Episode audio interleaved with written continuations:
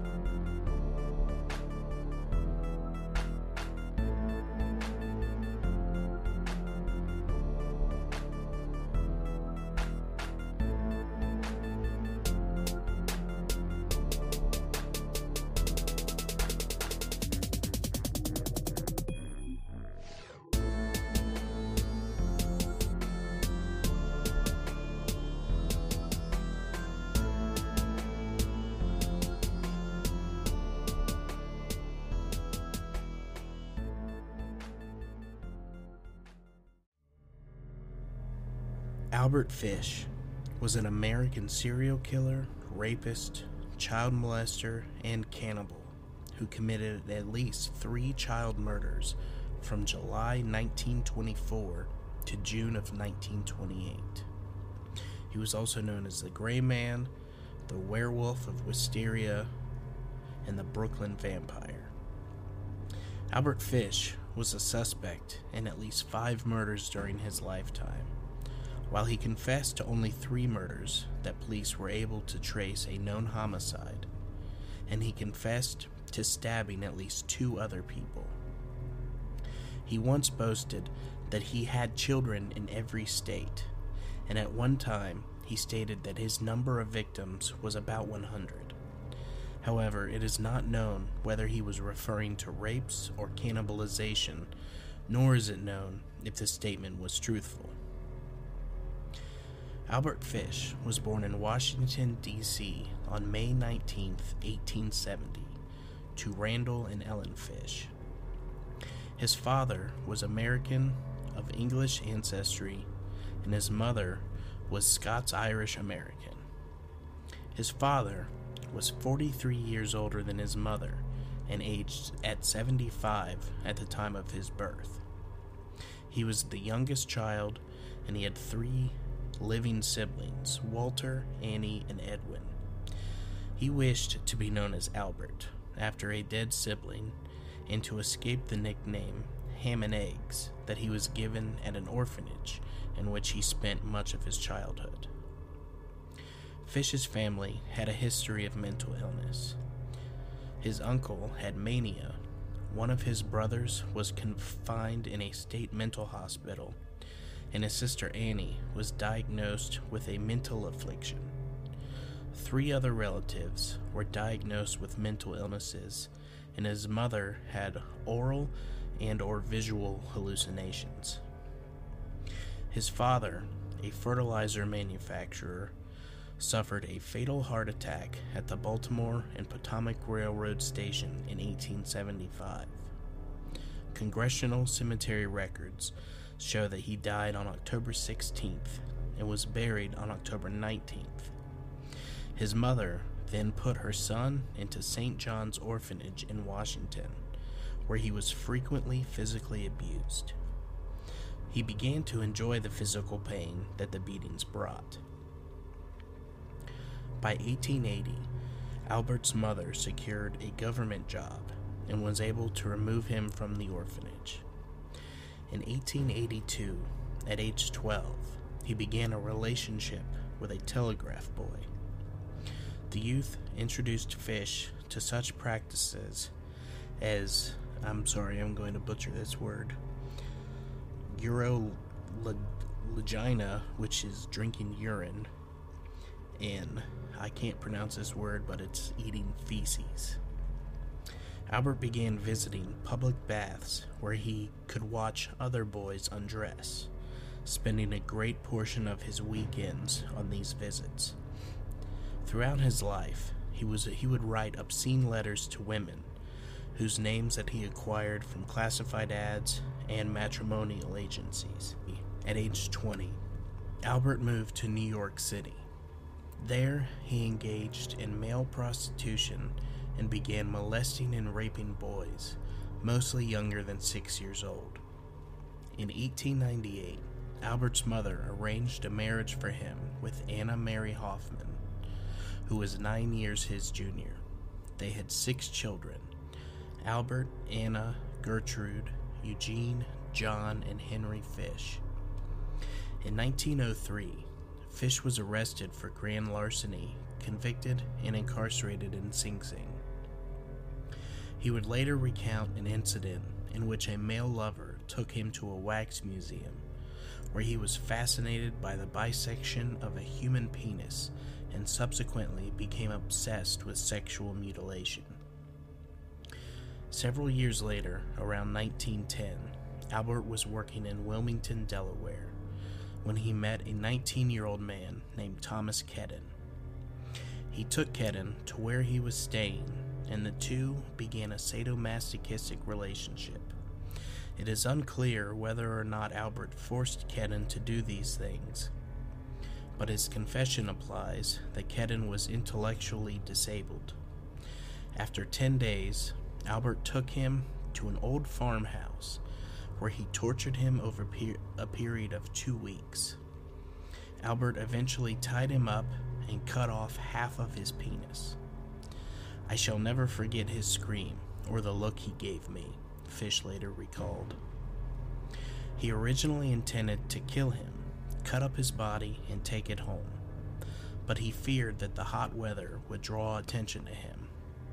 Instead, Albert poured peroxide over the wound, wrapped it in a Vaseline covered handkerchief, left a $10 bill, kissed Kedden goodbye, and left.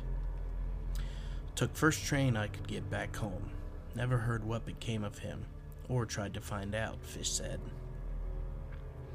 In January of 1917, Albert's wife left him for John Straube, a handyman who boarded with the Fish family. Fish then had to raise his children as a single parent.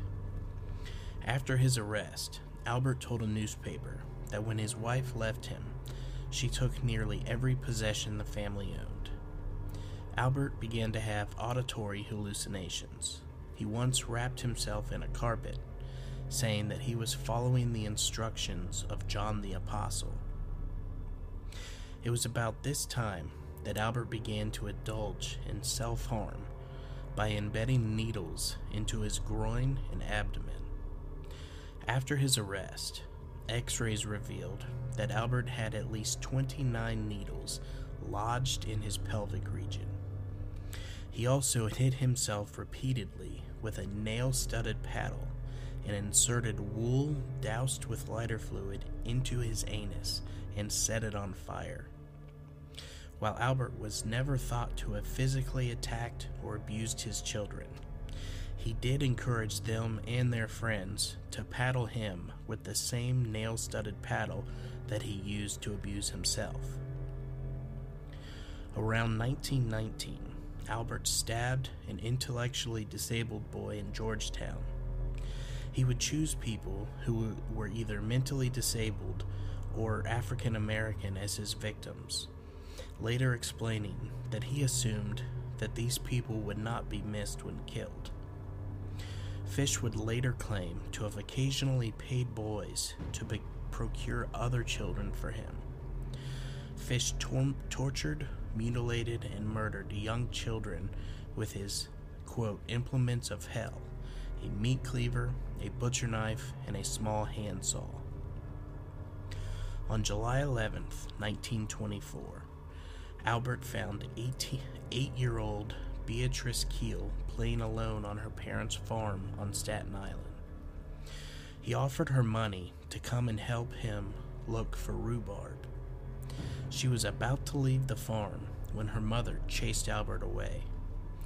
Fish left, but he returned later to the Kiel's barn, where he tried to sleep but was discovered by Beatrice's father and forced to leave.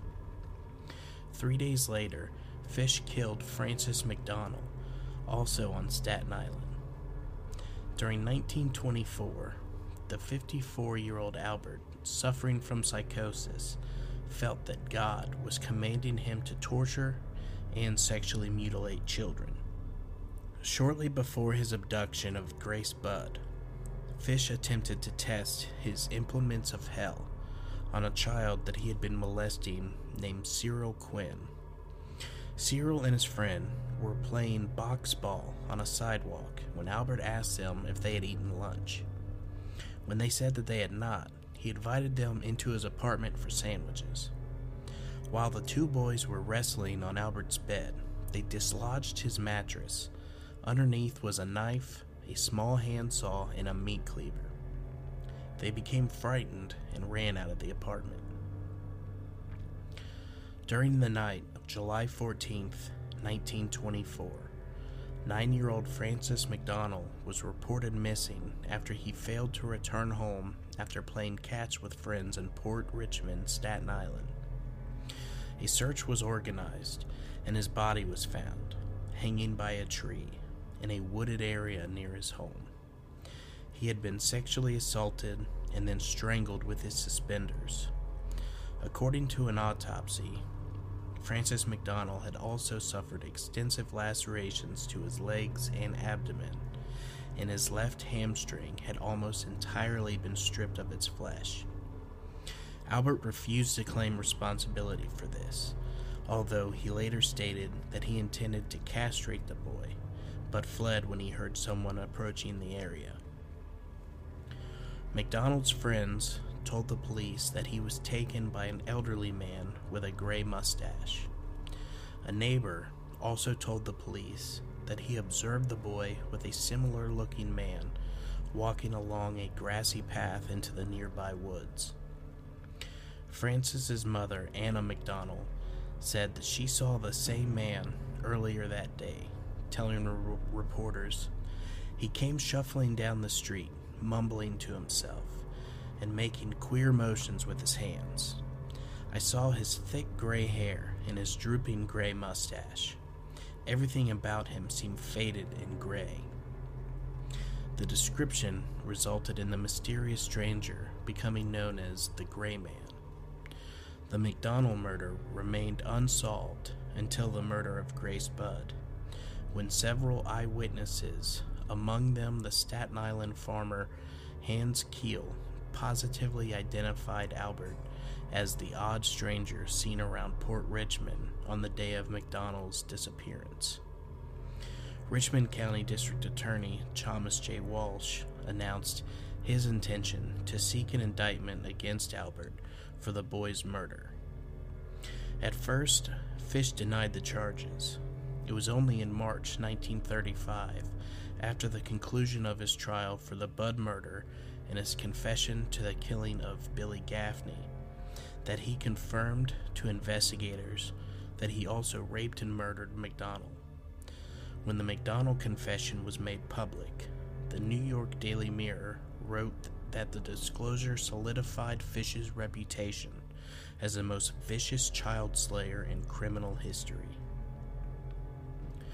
On February 11, 1927, three year old Billy Beaton and his 12 year old brother were playing in the apartment hallway in Brooklyn with four year old Billy Gaffney. When the 12 year old left for his apartment, both younger boys disappeared. Beaton was found later on the roof of the apartments. When asked what happened to Gaffney, Beaton said the boogeyman took him. Gaffney's body was never recovered. Initially, serial killer Peter Kudzinowski was a suspect in Gaffney's murder. Then, Joseph Meehan, a motorman on the Brooklyn trolley, saw a picture of Albert in a newspaper and identified him as the old man who he saw February 11th. The old man had been trying to quiet a little boy sitting with him on the trolley. The boy was not wearing a jacket, was crying for his mother, and was dragged by the man on and off the trolley. Beaton's description of the quote boogeyman matched Albert Fish. Police matched the description of the child to Gaffney. Detectives of the Manhattan Missing Persons Bureau were able to establish that Albert Fish was employed as a house painter by a Brooklyn real estate company during February 1927, and that on the day of Gaffney's disappearance, he was working at a location just a few miles from where the boy was abducted. Flit Fish claimed the following in a letter to his attorney. I brought him to the Riker Avenue dumps. There is a house that stands alone, not far from where I took him. I took the G boy there, stripped him naked, and tied his hands and feet and gagged him with a piece of dirty rag I picked out of the dump. Then I burned his clothes, threw his shoes in the dump. Then I walked back and took trolley to 59th Street at 2 a.m. and walked home from there. Next day, about 2 p.m., I took tools, a good heavy cat of nine tails, homemade, short handle, cut one of my belts in half, slit these half in six strips about eight inches long. I whipped his bare behind until the blood ran from his legs. I cut off his ears, nose, slit his mouth from ear to ear, gouged out his eyes. He was dead then. I stuck the knife in his belly, and I held my mouth to his body and drank his blood. I picked up four old potato sacks and gathered a pile of stones. Then I cut him up. I had a grip with me. I put his nose, ears, and a few slices of his belly in the grip. Then I cut him through the middle of his body, just below his belly button. Then through his legs about two inches below his behind. I put this in my grip with a lot of paper.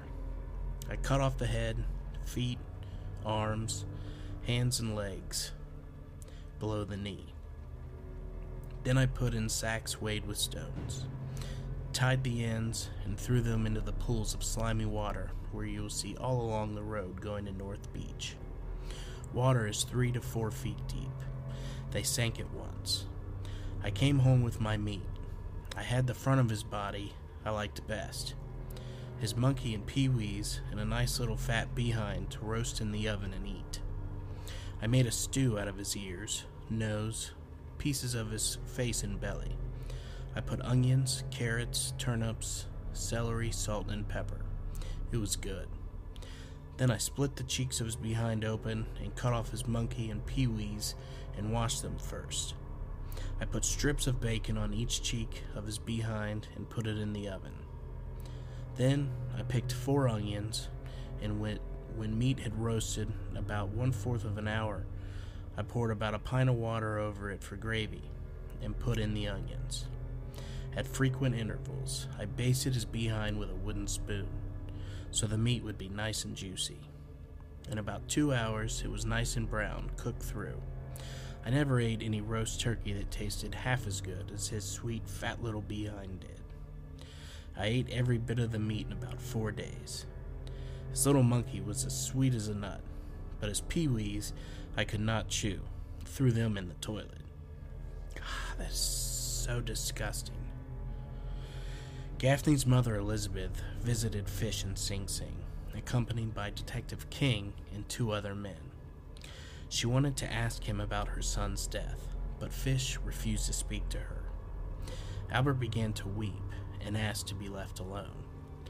After two hours of asking him questions through his lawyer, James Dempsey, Mrs. Gaffney gave up. She was still unconvinced that Fish was her son's killer. On May 25th, 1928, Albert saw a classified ad in the Sunday edition of the New York World that read Young man 18 wishes position in country, Edward Budd, 406 West 15th Street. On May 28th, Albert, then 58 years old, visited the Budd family in Manhattan under the pretense of hiring Edward. He later confessed that he planned to tie Edward up, mutilate him, and leave him to bleed to death. Albert introduced himself as Frank Howard, a farmer from Farmingdale, New York. He promised to hire Budd and his friend Willie and said that he would send for them in just a few days. Fish failed to show up, but he sent a telegram to the Budd family apologizing and would set a later date. When Fish returned, he met Edward's younger sister, 10 year old Grace Budd. He apparently shifted his amorous intentions towards Grace and quickly made up a story about having to attend his niece's birthday party. He convinced the parents, Delia Flanagan and Albert Budd, to let Grace accompany him to the party that evening. Fish subsequently took Grace to an abandoned house he had previously picked out to use for the murder of his next victim, Wisteria Cottage at 359 Mountain Road, located in the East Irvington neighborhood of Irvington, New York. There, he murdered and ate the poor girl. The police arrested 66 year old Superintendent Charles Edward Pope on September 5, 1930, as a suspect in Grace's disappearance.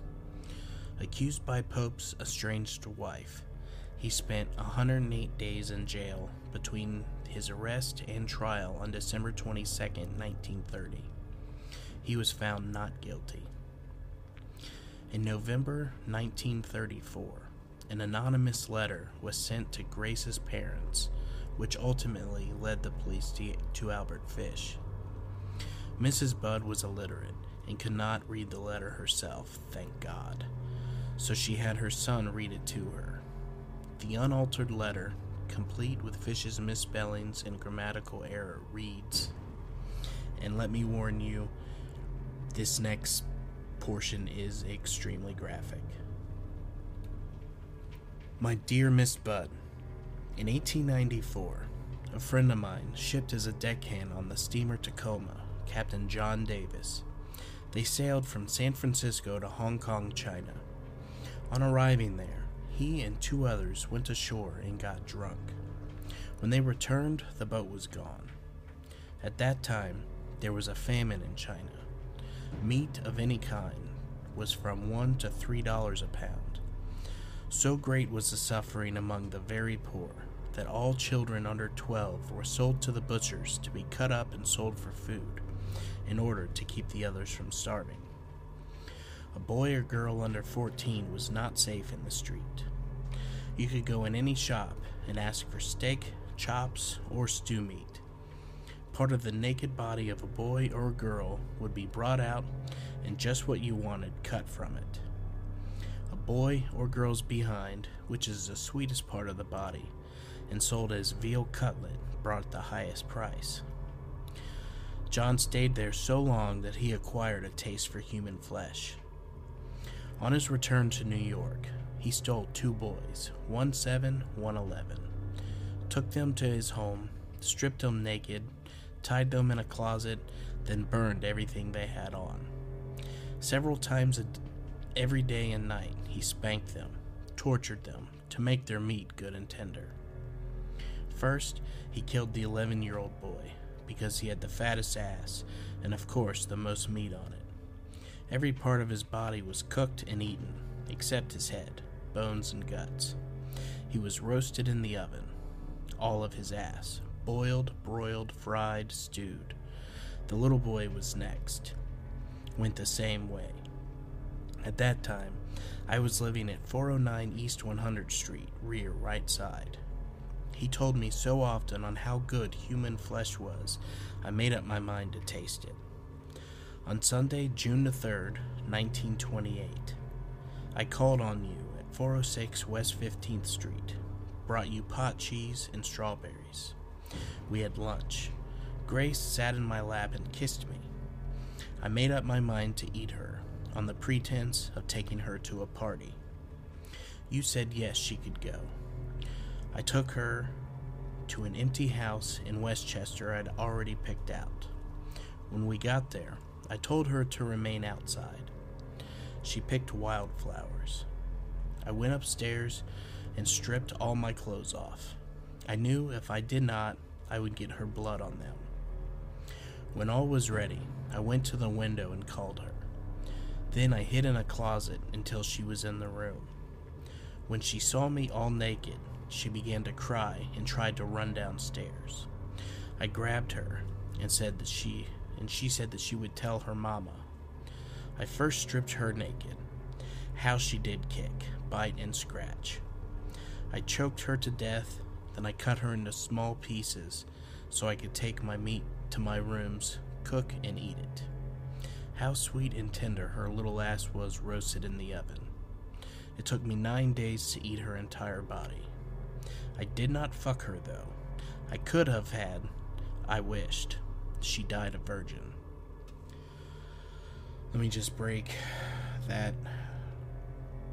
That is a horrible thing to read. Police investigated the letter. The story concerning Captain Davis and the famine in Hong Kong could not be verified. The part of the letter concerning the murder of Grace, however, was found to be accurate in its description of the kidnapping and subsequent events, although it was impossible to confirm whether or not Albert had actually eaten parts of Grace's body. The letter was delivered in an envelope that had a small hexagonal emblem with the letters NYPCBA representing New York Private Chauffeurs Benevolent Association.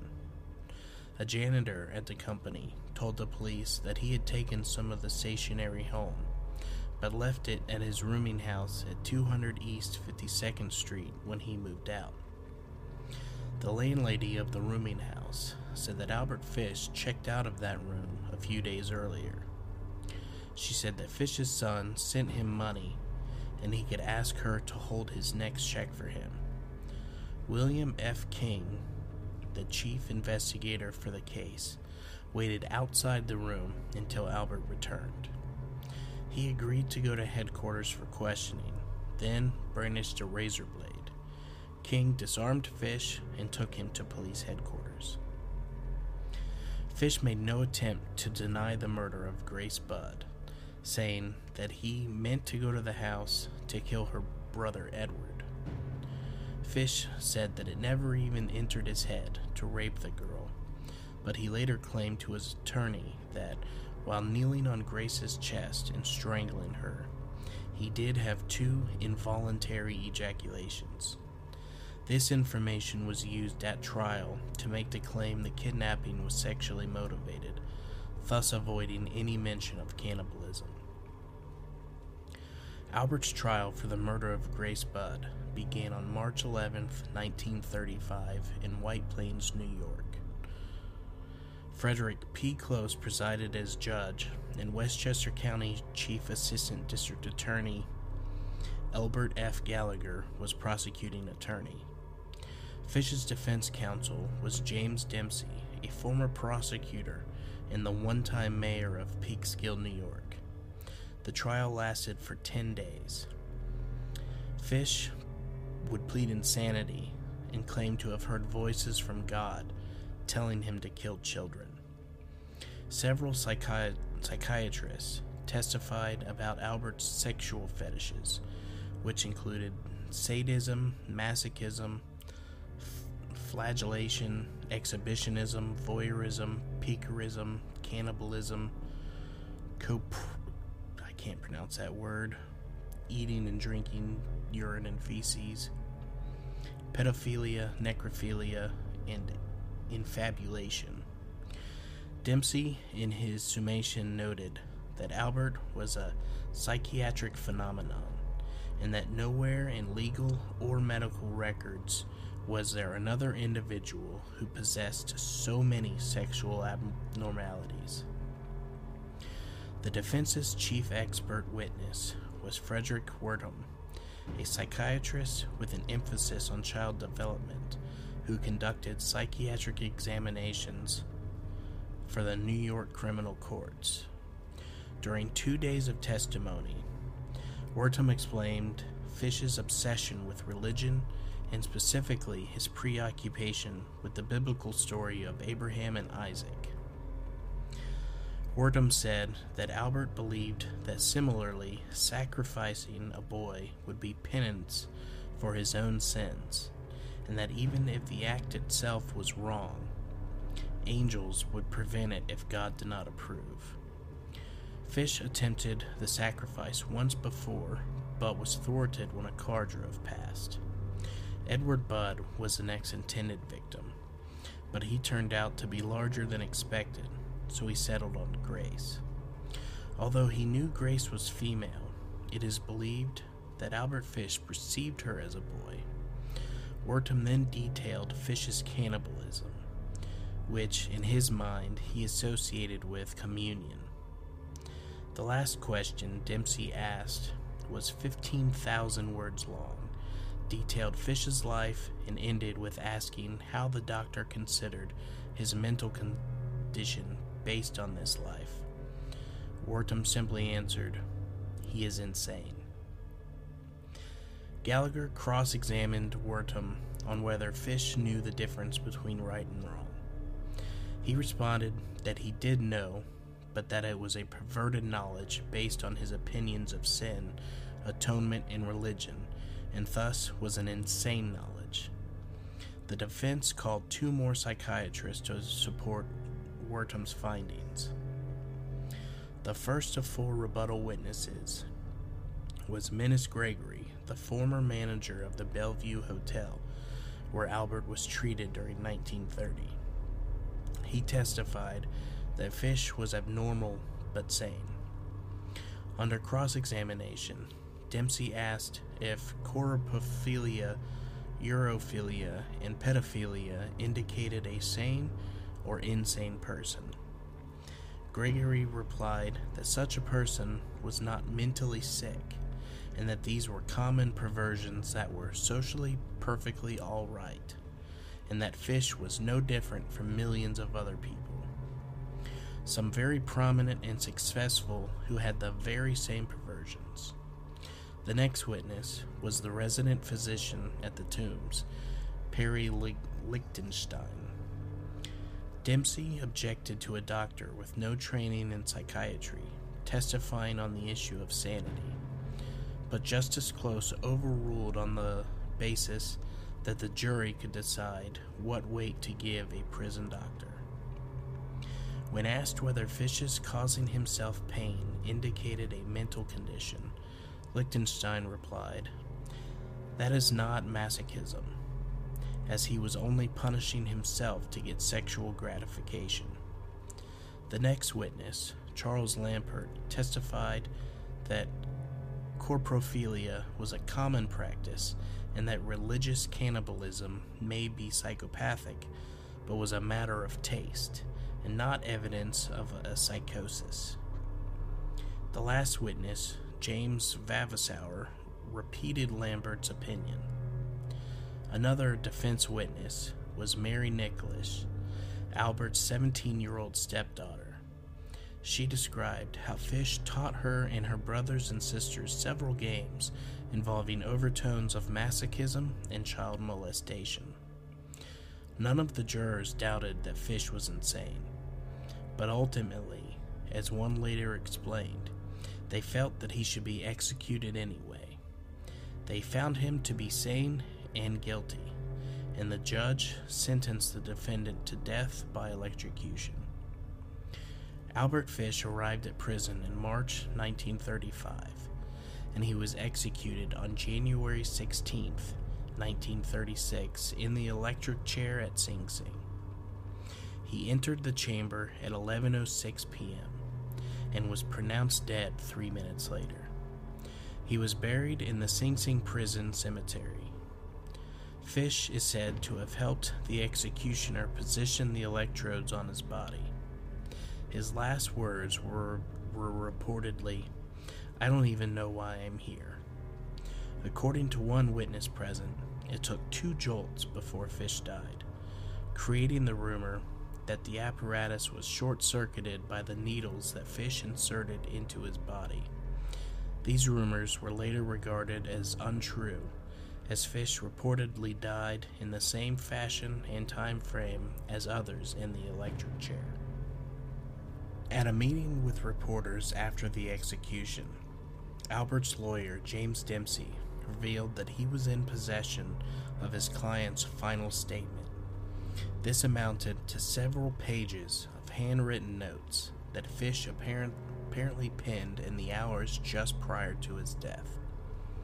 When pressed by the assembled journalists to reveal the document's contents, Dempsey refused, stating, I will never show it to anyone. It was the most filthy string of obscenities that I have ever read.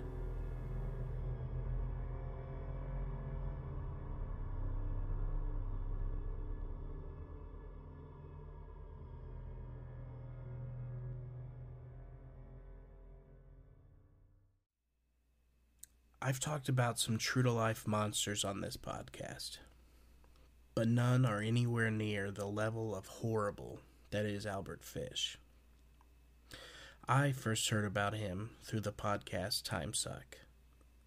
I couldn't believe the things that I was hearing that this man did. Thankfully, all of his horrible actions were done and he was dead before all of our times. If someone were to get caught doing something like this today, I have no doubt in my mind that he would be murdered even before he could get through a trial. That letter that he sent to that poor girl's parents is the most wretched thing that I have ever read or heard.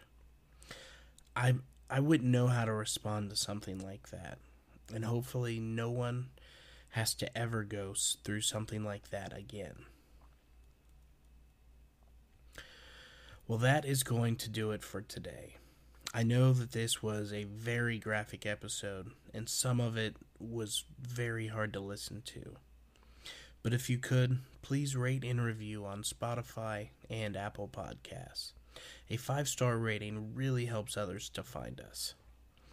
Make sure to join us on Facebook, follow us on Instagram, and subscribe on YouTube. If you do enjoy this podcast, please consider helping to support the show through Patreon, with monthly bonus episodes being available from the $5 tier. Once again, thank you everyone for listening, and make sure to keep those doors and windows locked, and stay ready for Ohio Unsolved.